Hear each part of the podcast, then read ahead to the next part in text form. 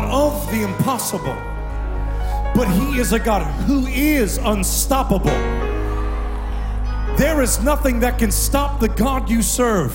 No mountain, no disease, no issue can barricade. He is bigger than everything and all things, all at the same time. I don't know if there's anybody in this room today that just believes God is unstoppable. That's why the key in most situations is getting God to start a thing. Because if he ever starts a thing, no thing can stop him once he starts. So if he starts healing your body, ain't no disease can stop him from the healing he start. Y'all ain't saying nothing. If he ever starts bringing your husband in from the world and saving it, he who has begun a good work is faithful to bring that thing to completion. God is unstoppable. I don't know what you need God to do in your life, but take 10 seconds right here and thank him for what he's about to do.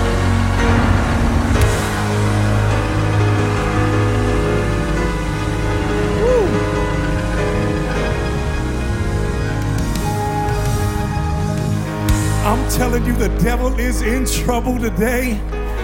I'm telling you, every demon's trying to hit the door, every imp is trying to run for cover, because there is an anointing in this room that's about to run every single disease and issue up out of this building. I feel the anointing and the glory of God moving its way through every aisle, into every seat, it's touching every light. Reach up right now, reach up right now and begin to let the Spirit of the Lord begin to minister to you. I feel the anointing of God moving right now. He's touching right now. Now somebody give him glory in this room, yeah.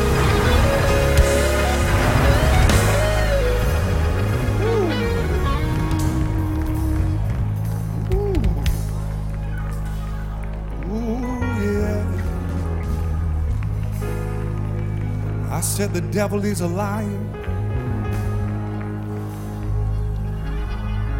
Oh. Help me, Holy Ghost. Slip up your hands to heaven. I, I just sense the anointing of God. I don't want to get too quick.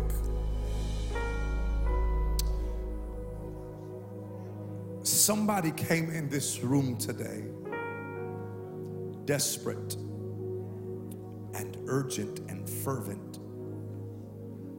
I hear the Holy Ghost saying, He has seen your faith. Somebody has walked in this room today believing for something that nobody else would believe with you for. But God's eyes have been on you this whole service.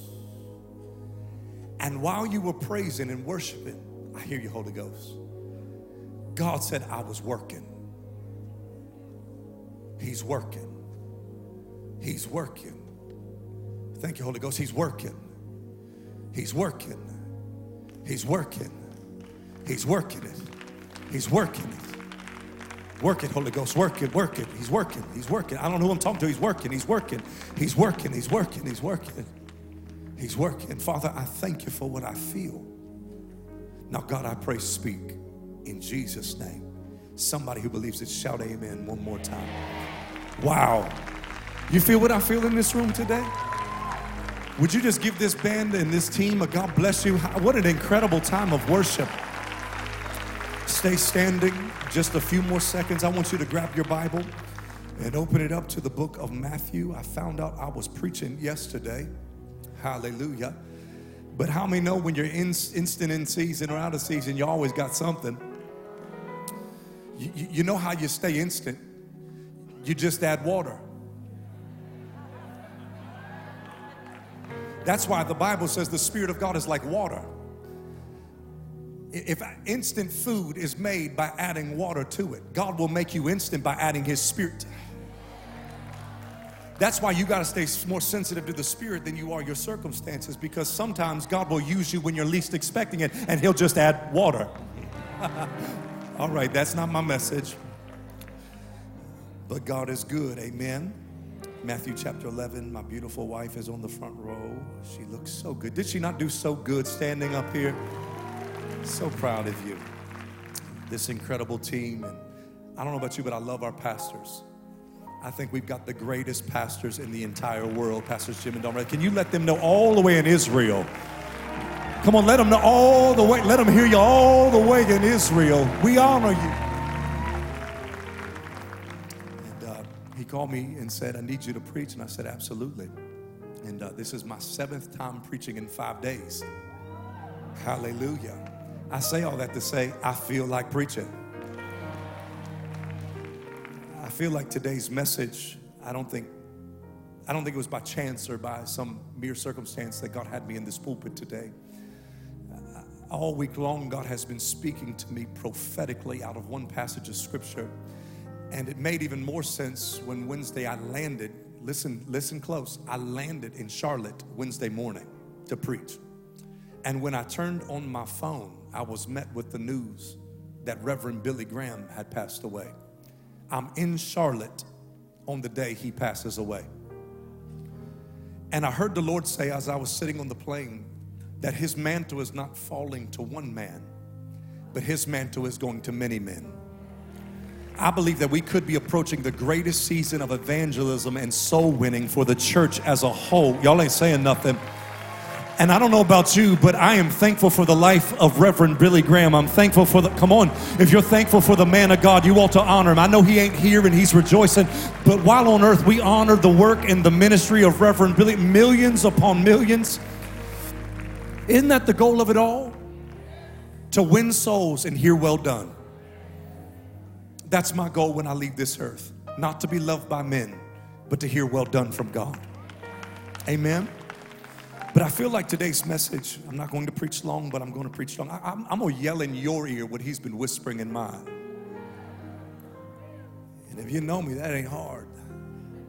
But I feel a prophetic edge to my message today. I want you to open up your Bibles, book of Matthew, chapter 11, just seven, or just, excuse me, five verses, starting at verse seven. And uh, I feel like preaching. If you got it, say amen.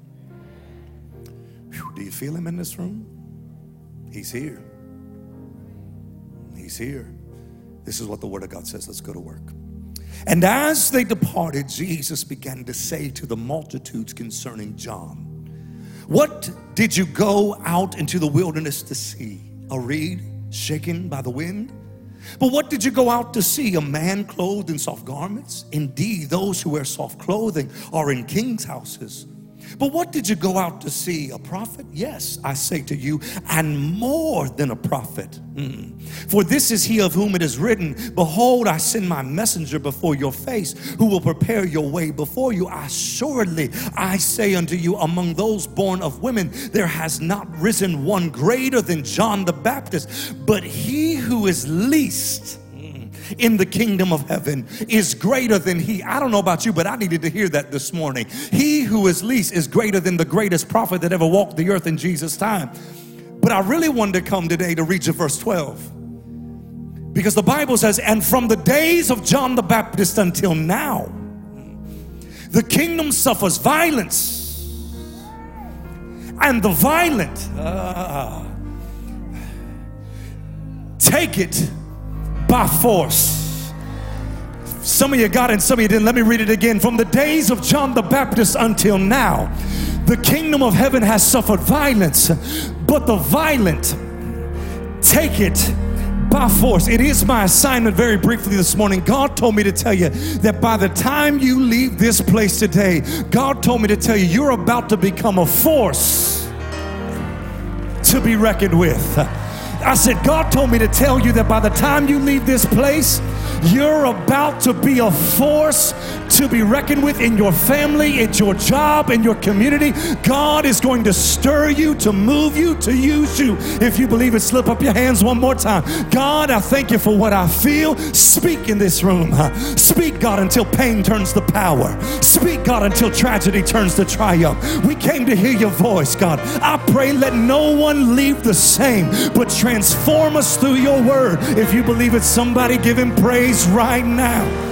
And as you're seated, just touch two people, say, I'm a force to be reckoned with.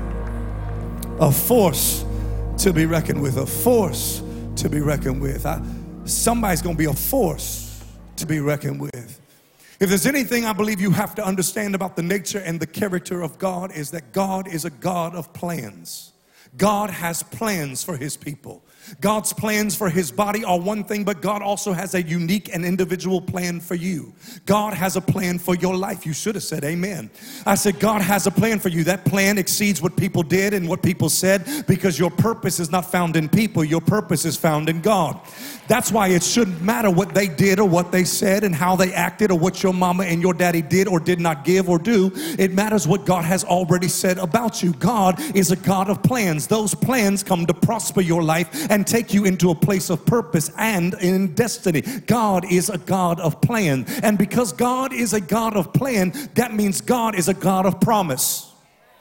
Because when God wants to convey his plan, his plan always comes through in the beginning like a promise. God is a promising God. Mm-hmm. See, if you would have understood what I just said right there, what I was giving you room to do is thank God for His promises. Because God's promises are yes and amen. When God promises you a thing, He's not going to take it back from you. Y'all ain't saying nothing. When God promises you a thing, He's not like people and He's not like men and He's not like women. People can be fickle with their promises, but when God gives you a promise, He who has begun a good work is faithful to finish the thing He starts. God is a promise keeper.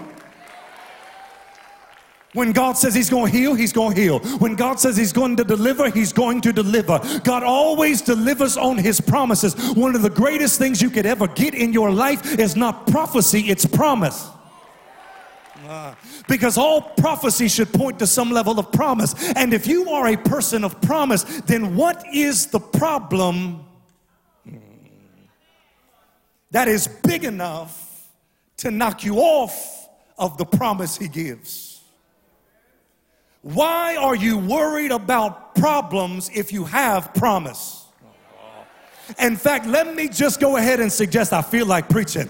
Let me just go ahead and suggest to somebody that that little problem you're facing right now should not deter you, should not give you to give in or go out or quit or give up. But in fact, if you already have a promise that has not come to pass, that is pure, oh, hallelujah, proof that God is not finished with your life and that this problem will not take you out, this disease will not kill you, this circumstance will not, oh, hallelujah mess you up. God's promises always negate present problems.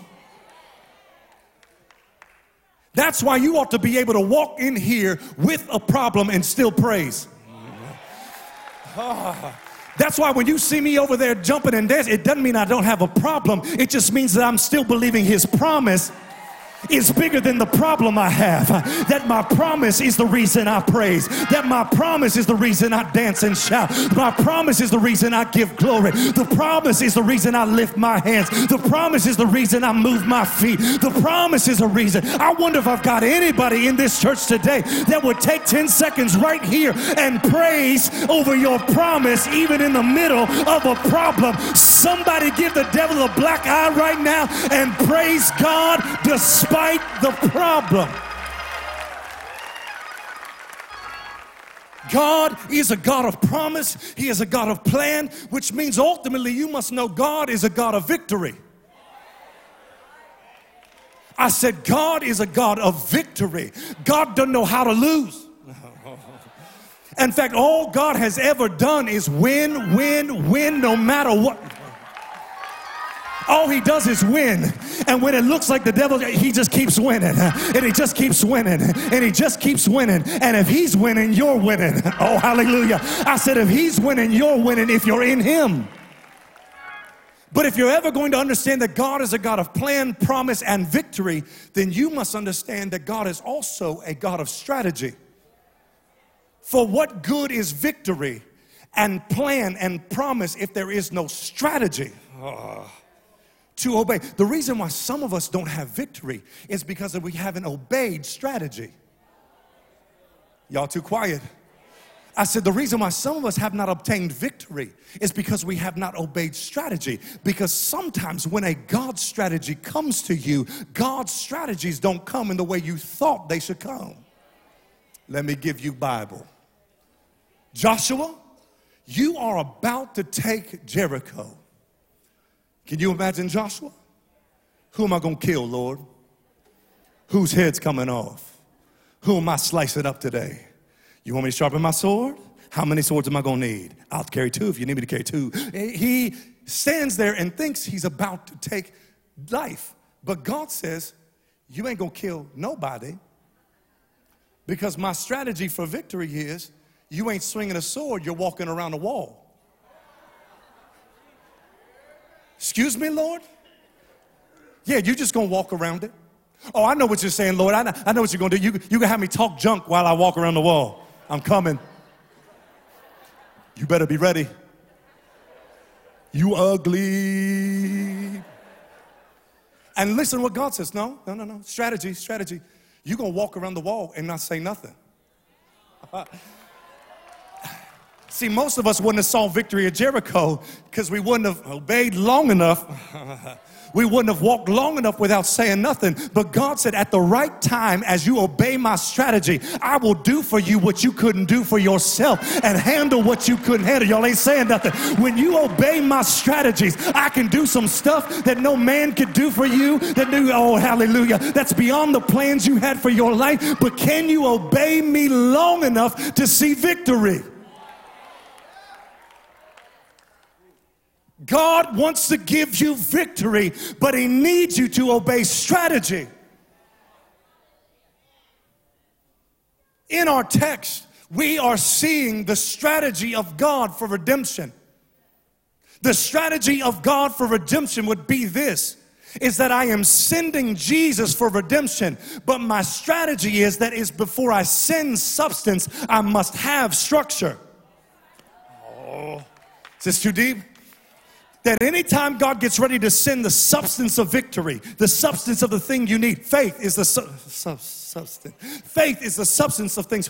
God says, I'm always interested in letting your faith bring substance, but you have to show me structure so I can send substance.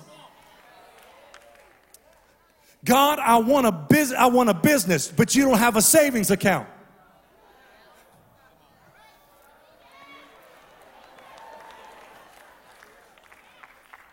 I want my kids saved, but I won't make them come to church. I want stuff that I have not the structure for. And God says, I've got the substance. All you have to do is give me the structure. And if you give me the structure, I'll bring the substance of, oh, hallelujah. And faith will become reality. Some of you, God is trying to bless you bigger than what you know, but there is not enough structure to hold the thing He's trying to send. God is trying to bless you with more finances. He's trying to bless your life with more, oh, hallelujah, right relationships, better jobs, but there is no structure to support it. And if there is no structure, he cannot send it. Oh, am I helping anybody today? If I say nothing else, I just preached right there. Because some of you got to learn how to make your cup bigger. You have to learn how to increase your capacity. For however big the cup is, God has enough blessing to pour into your life. God is trying to send the substance of Jesus. So at first, he sends the structure called John. John is more than a prophet, he is the scaffolding of redemption in the thing called Christ. And Jesus opens up this text by talking about the structure as the substance. Oh, help me do it. John is the structure. And they step out, and Jesus begins to talk about the structure. He says, John was greater than what you even knew. But before he was a prophet to you, he was a cousin to me. you know him as the prophet. I know him from family reunions. Because this is not some adept, weird relationship. This relationship between Jesus and John had been going on forever, a long time, lifelong. Be, oh, help me do it. Because real relationship takes time. Too much, too soon, too freely always ends in disaster when it comes to relationship. Somebody should have said amen. And he said, Let me take you back. He said, To the day we first connected, substance and structure. And the Bible says, if you study it, that the first connection encounter between Jesus and John, are you all right? Are you hanging in there with me? the first day, the first moment of encounter, the Bible says, the Bible says that Elizabeth is shut up in her house pregnant with John, but theologians teach us that the reason she has gone into hiding is because, and shut the door and locked the windows and all that, is because she believed that the baby on the inside of her was dead. Carrying a dead thing with a living promise. Because that's some of us in this room this morning. Y'all ain't saying nothing is that God gave us the promise, planted it in our spirit, but it hadn't kicked, There's no heartbeat. We look back five years ago, and every time we thought about his promise, we jumped, it jumped, everything jumped, we danced and shouted. But it's been five years and nothing's happened. Y'all ain't saying nothing. It's been 10 years and we ain't seen the fruit of any of the promises of God in our life. And now, instead of working in faith and connecting with people, we have shut the door and barricaded ourselves in. No relationships, no help, and we are now stuck. with what we believe is a stillborn dream. Some of you worship today with a stillborn dream on the inside of you. There are people in this room that have that have been dreaming big things. But isn't it amazing in that text that the moment it looked like the baby was dead and it looked like nothing was happening and it looked like the devil had won? Isn't it amazing that just at the right time, God sent Mary to Elizabeth with Jesus on the inside? That's what God does. God takes people who have Jesus on the inside of y'all ain't saying nothing, who have Jesus on the inside of them and will walk you up to people who have no dreams and no hope and they feel like they've lost their way. And He'll let the Jesus on the inside of you become ministry for somebody else. And the Bible says that the moment that Mary got around Elizabeth, the baby on the inside of Elizabeth Oh, I said the baby on the inside of Elizabeth leapt because that's what that's what you want to happen in a service like this. You want your baby to start leaping. Oh, you didn't hear what I said. I said that's what you want in a meeting, that's what you want in a church, that's what you want in a relationship is you got to be around some people that make your baby leap. You got to get around some people that make your dreams, that make your faith rise, that make you believe that anything and everything is possible. I wonder, is there anybody in this room that's got a baby that's leaping right now? In fact, God sent me into this room today to tell you it's not dead, it's not done, it's not finished. The dream is still very much alive. God told me to tell you keep dreaming and keep thinking. Your baby ought to be leaping and kicking by the time you leave this place today. Somebody give him praise right now. Somebody's dreams kicking right now. I feel like preaching. Somebody's dreams kicking right now. I hear you, Holy Ghost, start the business. I hear you, Holy Ghost. Somebody needs to believe again. Your family will be saved. Your kids will be saved. Somebody's baby needs to leap again. When they touched, the baby leaped. Hmm. See, the problem is some of you have been hanging around some spiritual abortionists.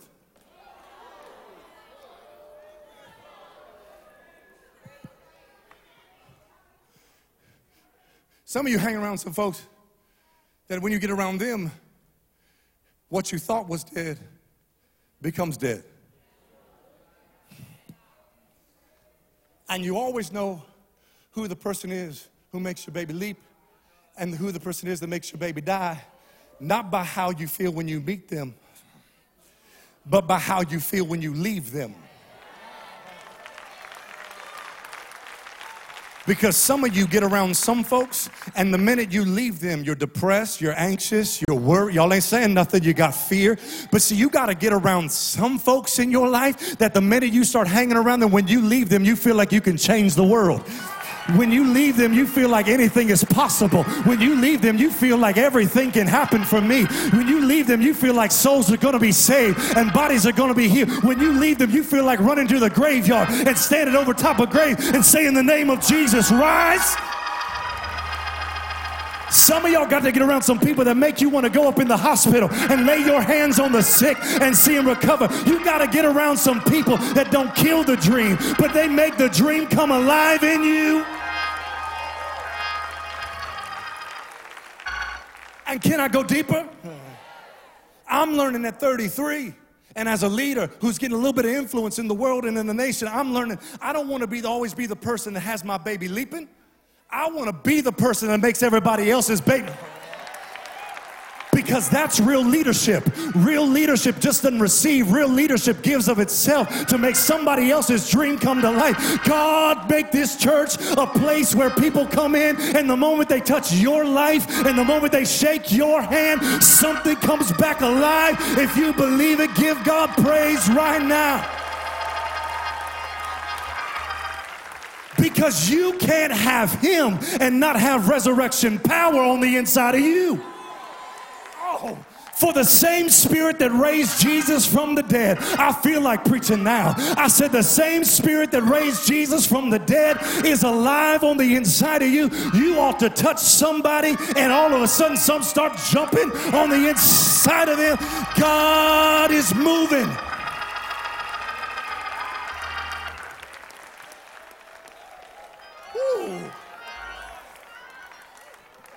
I'm telling you, if the devil was smart, he should have killed you before you came because something's happening in this room right now. I feel victory in this room. I feel faith in this room. I feel something stirring in this room. This city is about to never be the same. This community is about to never be the same. God is making some babies leap. Just, just high five two people. Say, did you feel that? Oh, hallelujah. Just, uh, did you feel that? Did you feel that? That's my dream. That's your dream. That's your dream. That's your dream. That's my dream. High five them. High five two more people. That's my dream. That's your dream. Now, if you believe God is a God who's about to bring every dream to fruition, somebody give him praise right now.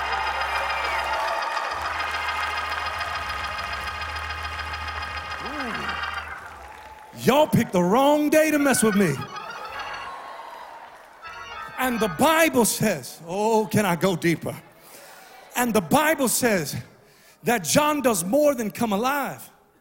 That the power was so great in Jesus that when they connected womb to womb, that John becomes the first baby.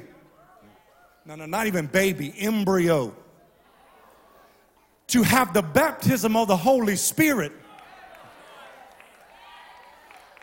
Now that's power. wait a second. Oh, you didn't think he had to grow up to be God. You didn't think Jesus had to be 12 to be God. From the moment he got in Mary's womb, he was just as much God in that womb. Y'all ain't saying nothing. What am I trying to tell you? That no matter how big or small, God is still God over all things, and He's bigger than all things. And it doesn't matter how little the situation or how big, His power still is power. Somebody who believes it, give Him glory in this room. John's the first person to be an embryo in the womb. They said, John, what's your first words? He says, sha ta ta ta ta ta ta. All them other babies saying, Mama, Dad, Dad. He says, Shandabo Hoshaya. Oh, glory to God. Glory to God. God, I pray every child in that children's ministry right now. I just felt that come on me. I pray every child in that children's ministry building right now receive the Holy Ghost. I pray right now, Spirit of God, weave your way over to that building and begin to touch. I pray baptize every little one. I pray get in the nursery. I pray oh, in the name of Jesus, let our young people be filled with the Holy Ghost and with power. If you believe it, moms and dads, grandmas, somebody shout now. Oh, I feel like running. I said, I feel like running. I said, I feel like a revival is about to break out with our young people and with our children. Something is happening in this room.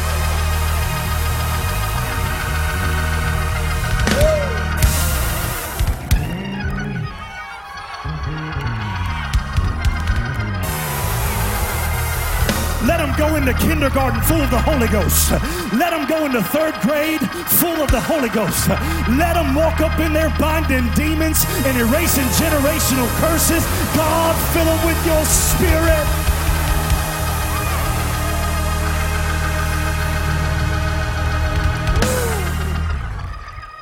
Ooh, be seated.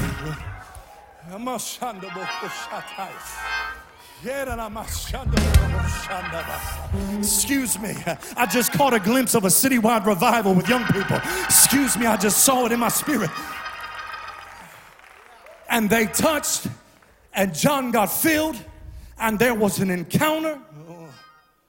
And all of a sudden, John is born. But watch this he's born different. Y'all shouted good. This part might not be that kind of material. Because you can't tell me you've had an encounter with God and not come out of the encounter and be different.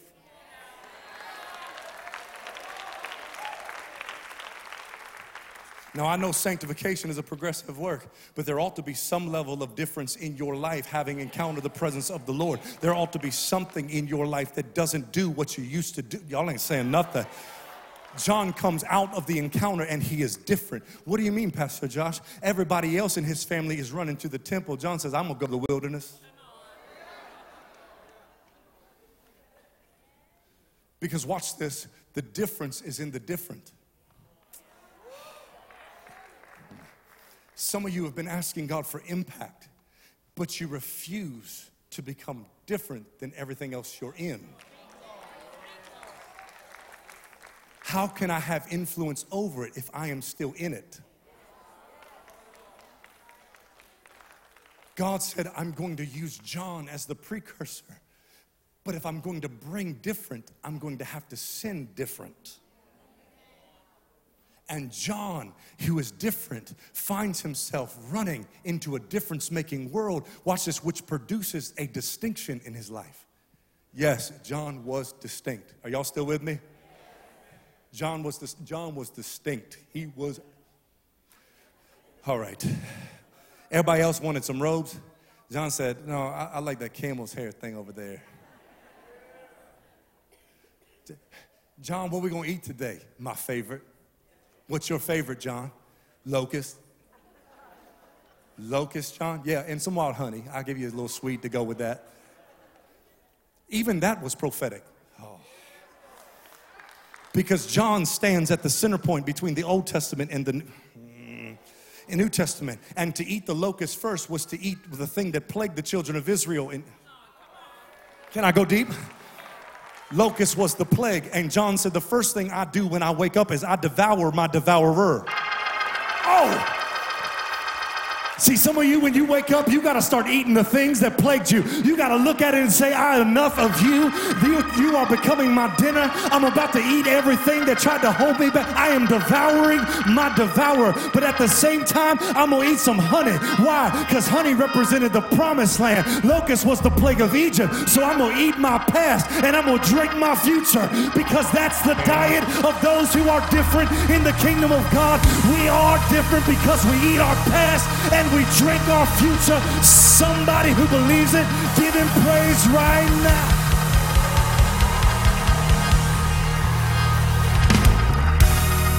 Ooh, I'm telling you. What's on the menu?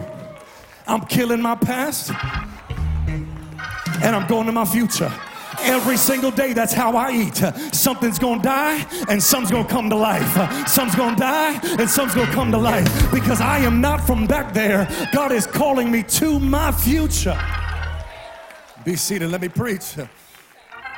My God, there is something in this room today. John, who is different, creates distinction, which gives him influence and impact. People start coming out of everywhere to try to figure out John. And the thing is, he only preached one message. Can you imagine being one of John's disciples? Hey, you got a word? Yeah. What's your word? Repent. Next day, you got a word? I'm about to preach. I'm about to preach. We're going to preach on repent. Same message, major influence. Why? Because he embraced different and distinction. You can say the same thing over and over, but if you ever embrace different, have distinction, it doesn't matter what you say, people will come to hear what you have to say. John, his birth out of distinction comes into it, which leads him, here it is, destiny. Different, distinct for destiny. Because he is given the illustrious title that no other prophet is given in Scripture.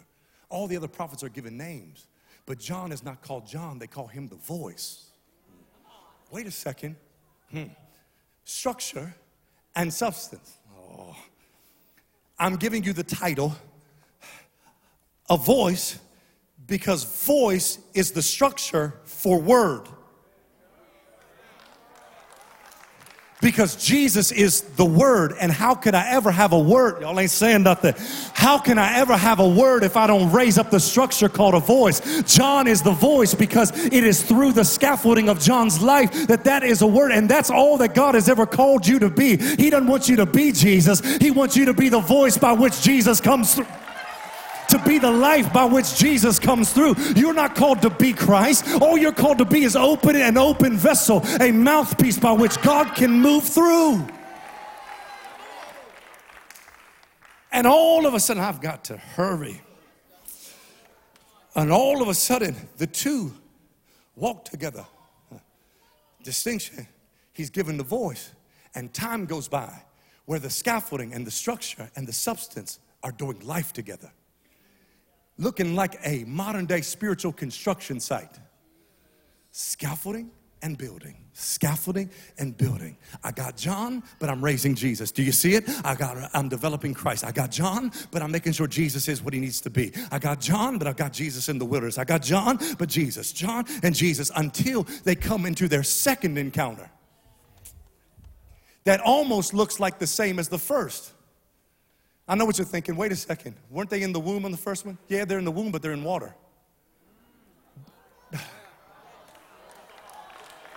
because the second encounter happened in the water. The first encounter happened in the water of the womb. The second encounter happens in the water of the Jordan. Water and water, water and water. Mm.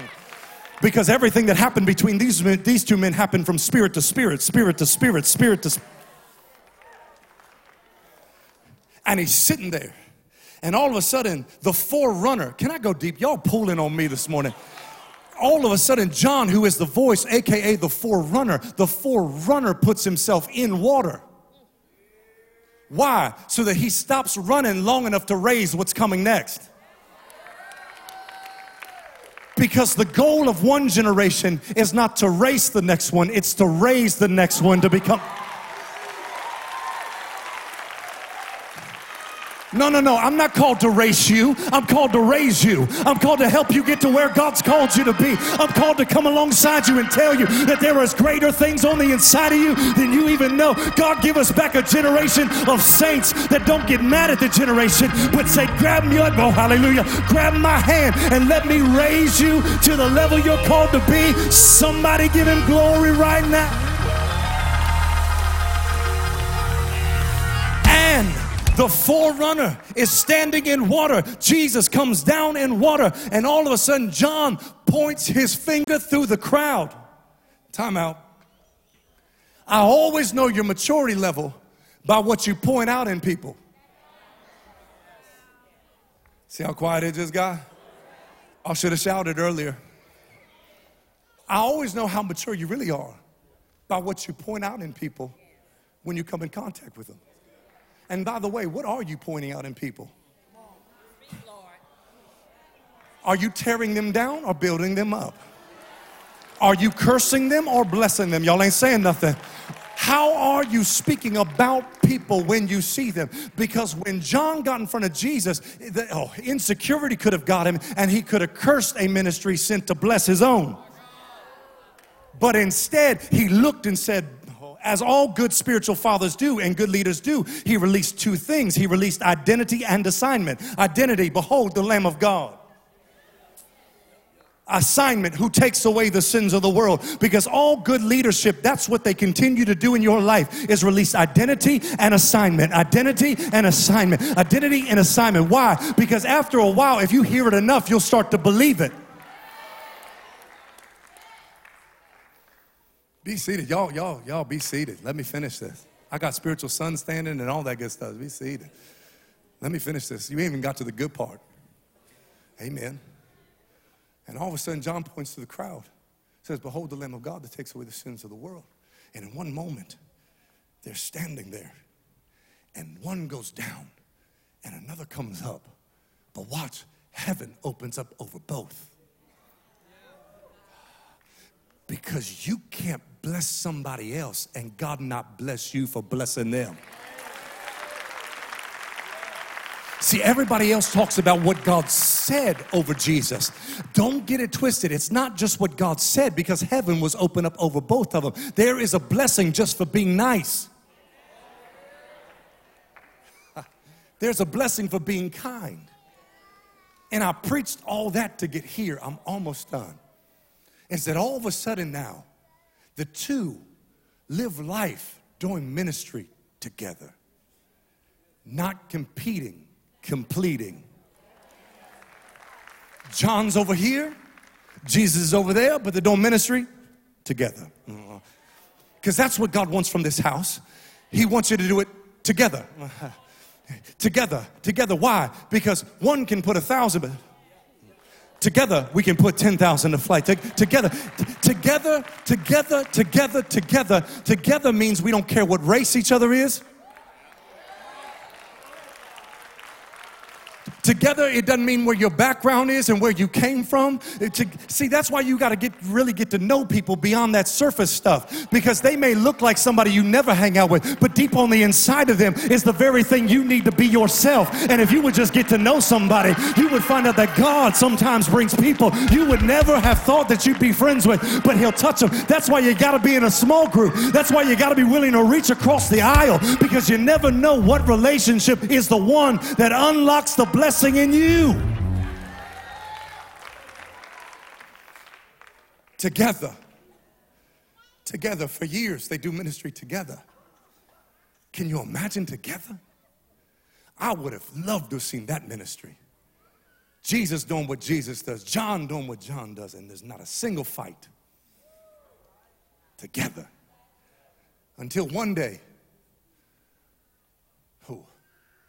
Till one day they bring him some news.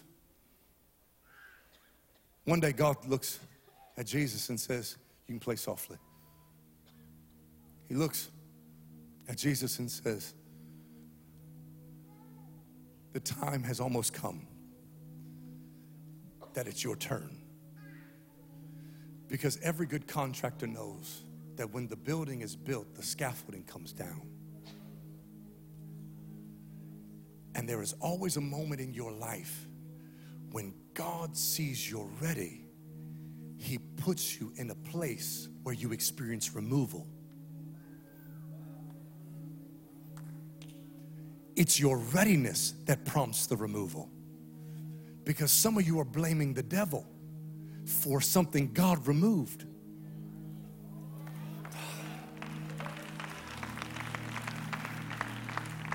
Remove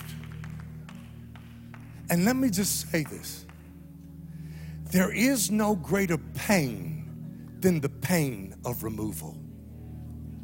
I wish I had some real people. I said, there is no greater pain than the pain of removal. And the reason why some of you didn't say amen is either because you haven't lived long enough or you haven't loved deep enough. You know, you want to know what keeps me up at night? You want to know when I cry and why I cry?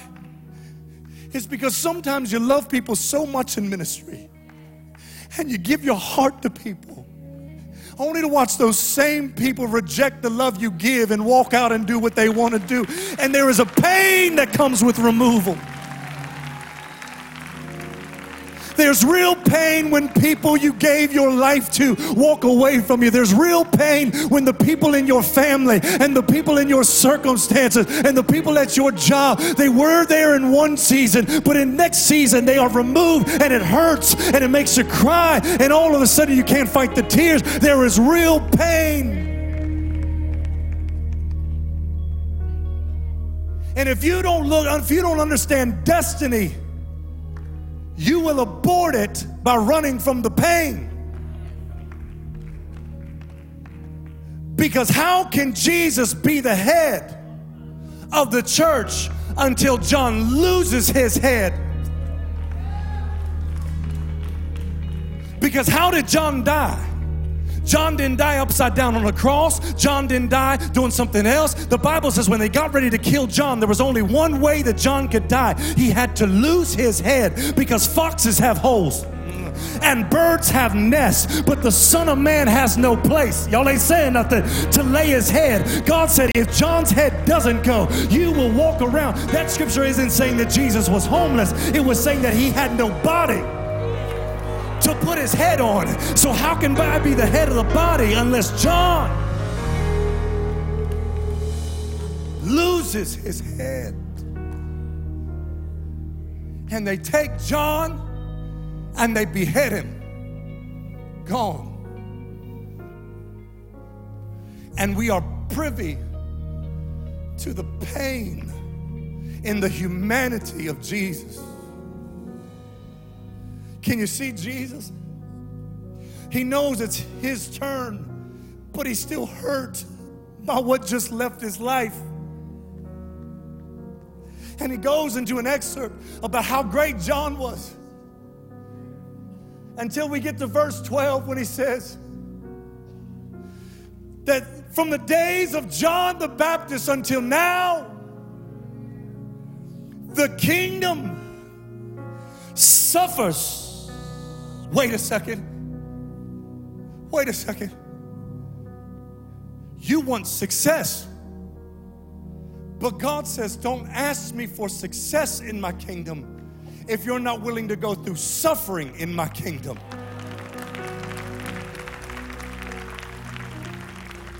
Nobody preaches suffering anymore.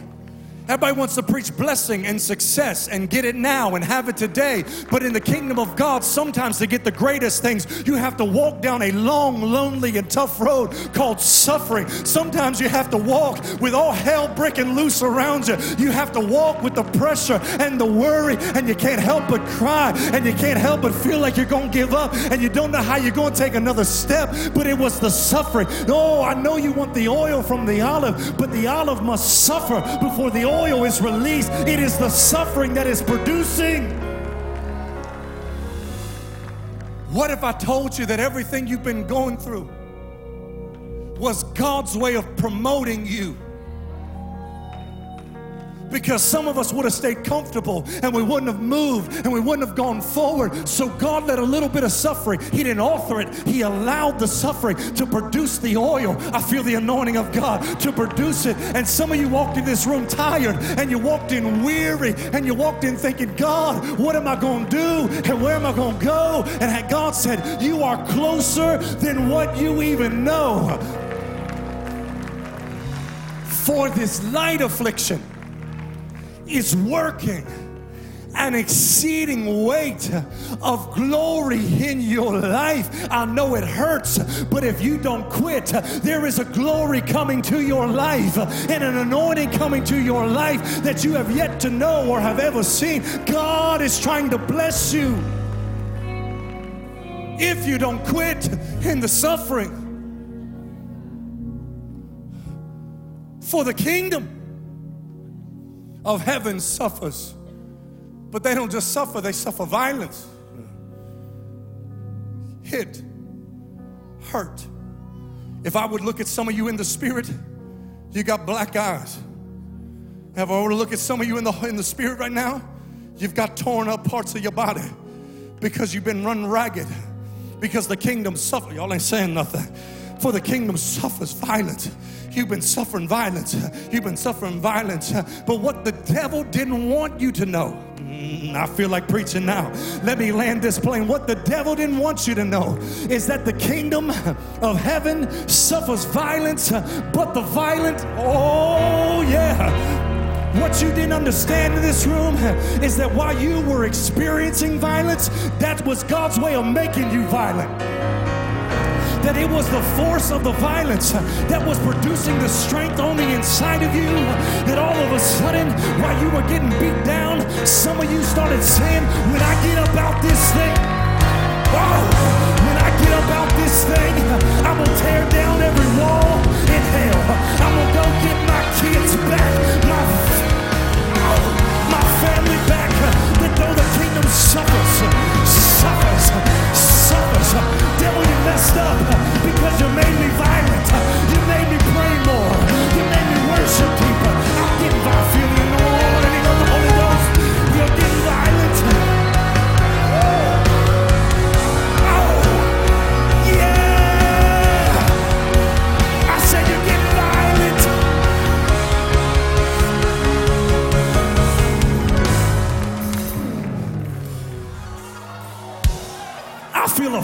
Coming on me. If the devil would have known any better, he would have left you alone because he was hitting you. And he didn't even know that as he was hitting you, it was creating violence on the inside of you. No, no, no, no, not physical violence. For we wrestle not against flesh and blood, but against principalities and powers. He was hitting you, and all of a sudden, you started getting violent. Shata. You started praying at midnight. You started coming to prayer meeting. You started getting in the altars because the kingdom suffers violence, but the violent. I said all that to say this, but the violent feel the Holy Ghost, but the violent, the violent, take it by force. God told me to tell you, you're about to take your stuff and get it back. Reach up, reach up. I don't know what you need to get,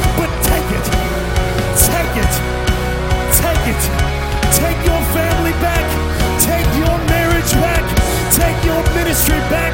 Take it by force. Somebody shout now.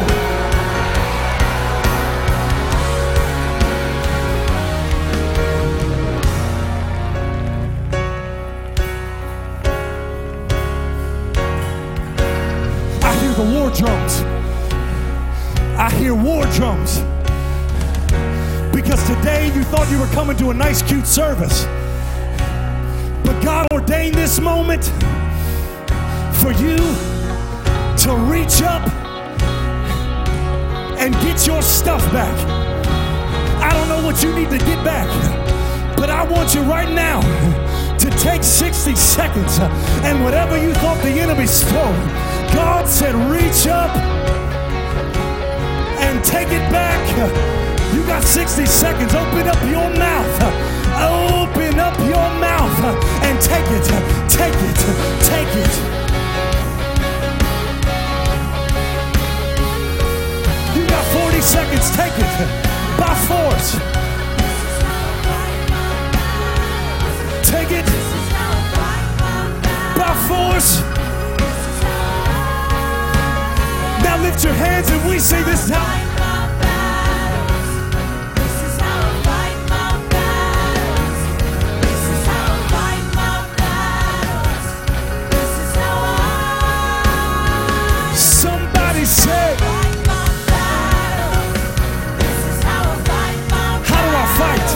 I fight by force. One more time we say, yeah.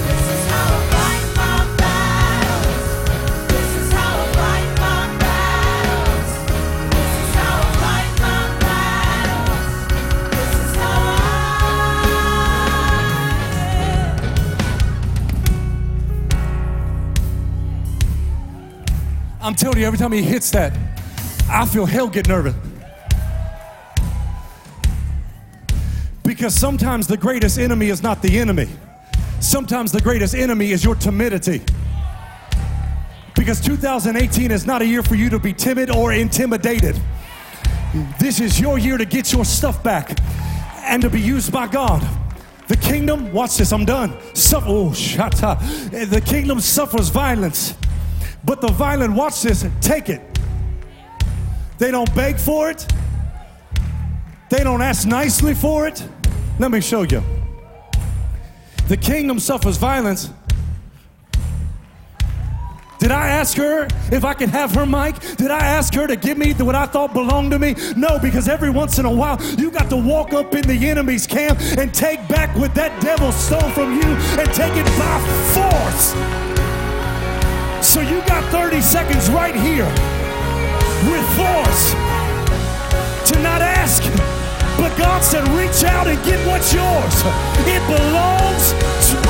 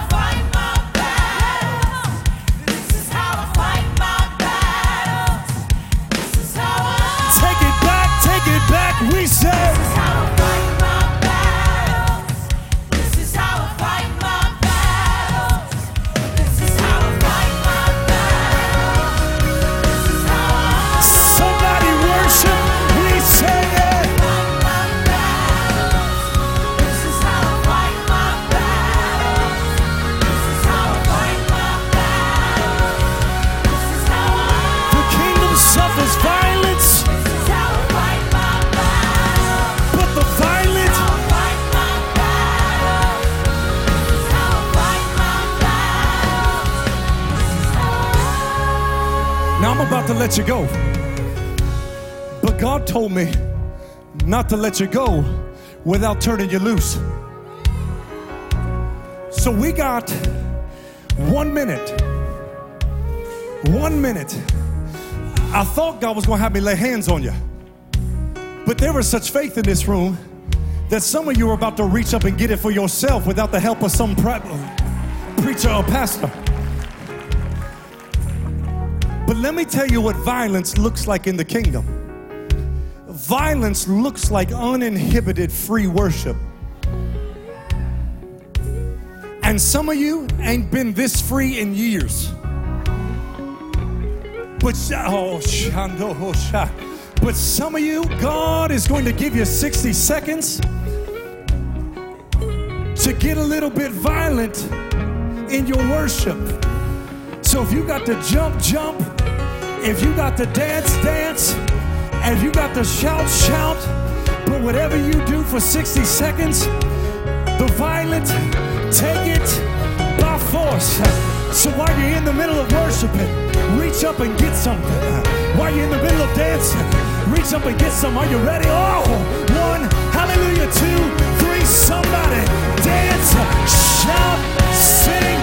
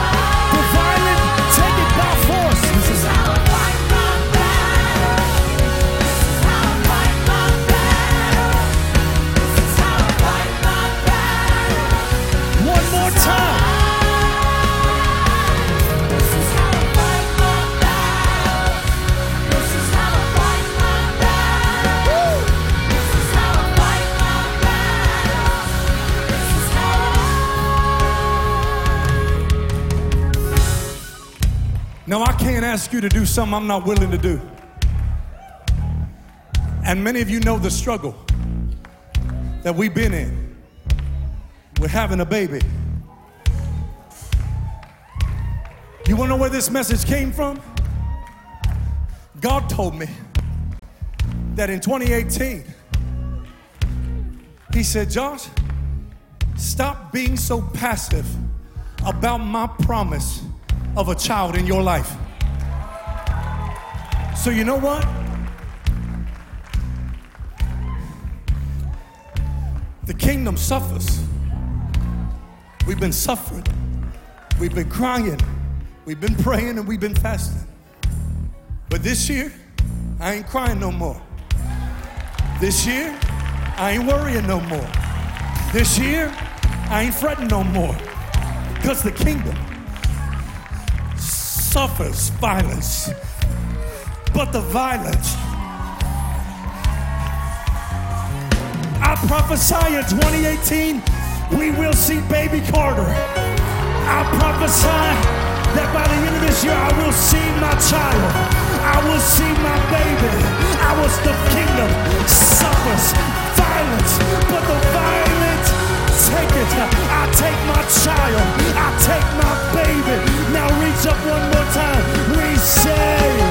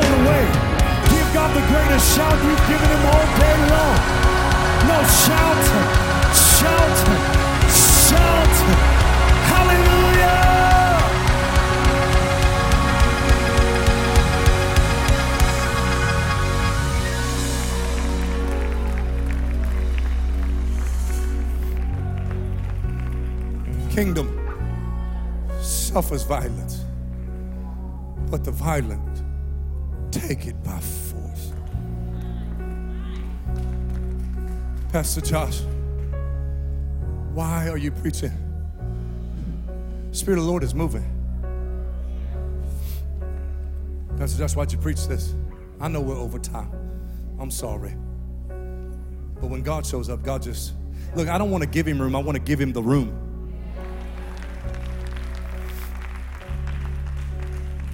Pastor Josh, why are you preaching this? Because even as a church, we're about to step into the season of what a love. We're about to step into our Easter season. Do you not think? I don't think it's by chance Reverend Graham passed away when he did. Do you know the biggest moment for churches is Easter Sunday for souls? Here we are, nearly one month away from Easter.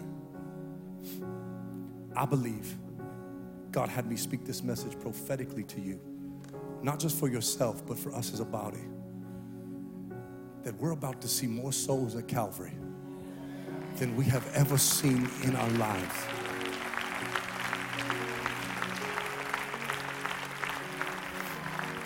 Billy Graham is dead. You know what that means? You're up. Who will become the great next soul winner of our generation? Who will become the one that sees thousands of uh, thousands of souls saved? I want you to reach over and put your hand on your neighbor's shoulder. I feel that in this room. Pastor Anderson's going to come up here and pray to close us. But it wouldn't be right for us to leave this place without us praying for souls. He's, I'm going to pray for souls, and Pastor Anderson's going to come close. So don't leave right away. I see the BB gun guys, they're up there. Phew. Has God not been good to us today? I thank Him for His presence. And let me just say this I know Pastor tells you, but I love you. I never thought we pinch ourselves every day to think that we get to come just be near you. I love you. So, Father, I pray, usher us into the greatest season of evangelism your body has ever seen. Father, make souls and love and mercy and grace a matter of our hearts and not just of our minds. God, I pray, move in us.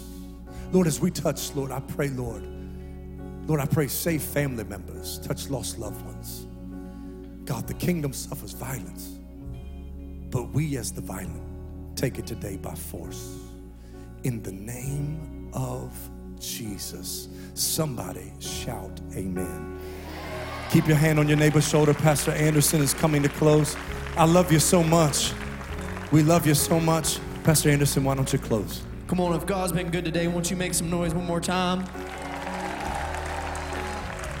Well, whew, God's good, amen. Come on, hey, we want to remind you of a couple things. If you're a first time guest with us, stop by in the back. Pastor Josh and Natasha, our team, our staff is headed back there now. Man, we'd love to meet you. We'd love to just welcome you to our family, welcome you home to Calvary. Small groups start today. Anybody excited about small groups starting? My wife and I are headed to get lunch right after this with our group, and we're so excited about it. But hey, we love you.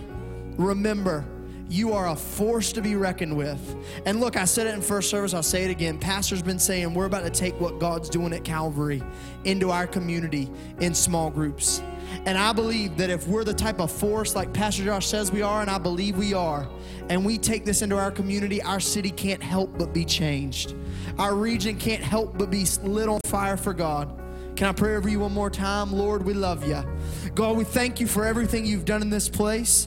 And God, we ask today, God, that you make us, that you make Calvary a force to be reckoned with. And God, during this Easter season, this what a love, this evangelism season, God, that we see hundreds of thousands of souls come to know you through the force that is Calvary. In Jesus' name we pray. Amen. Amen. We love you guys. Have a great day. We'll see you next week.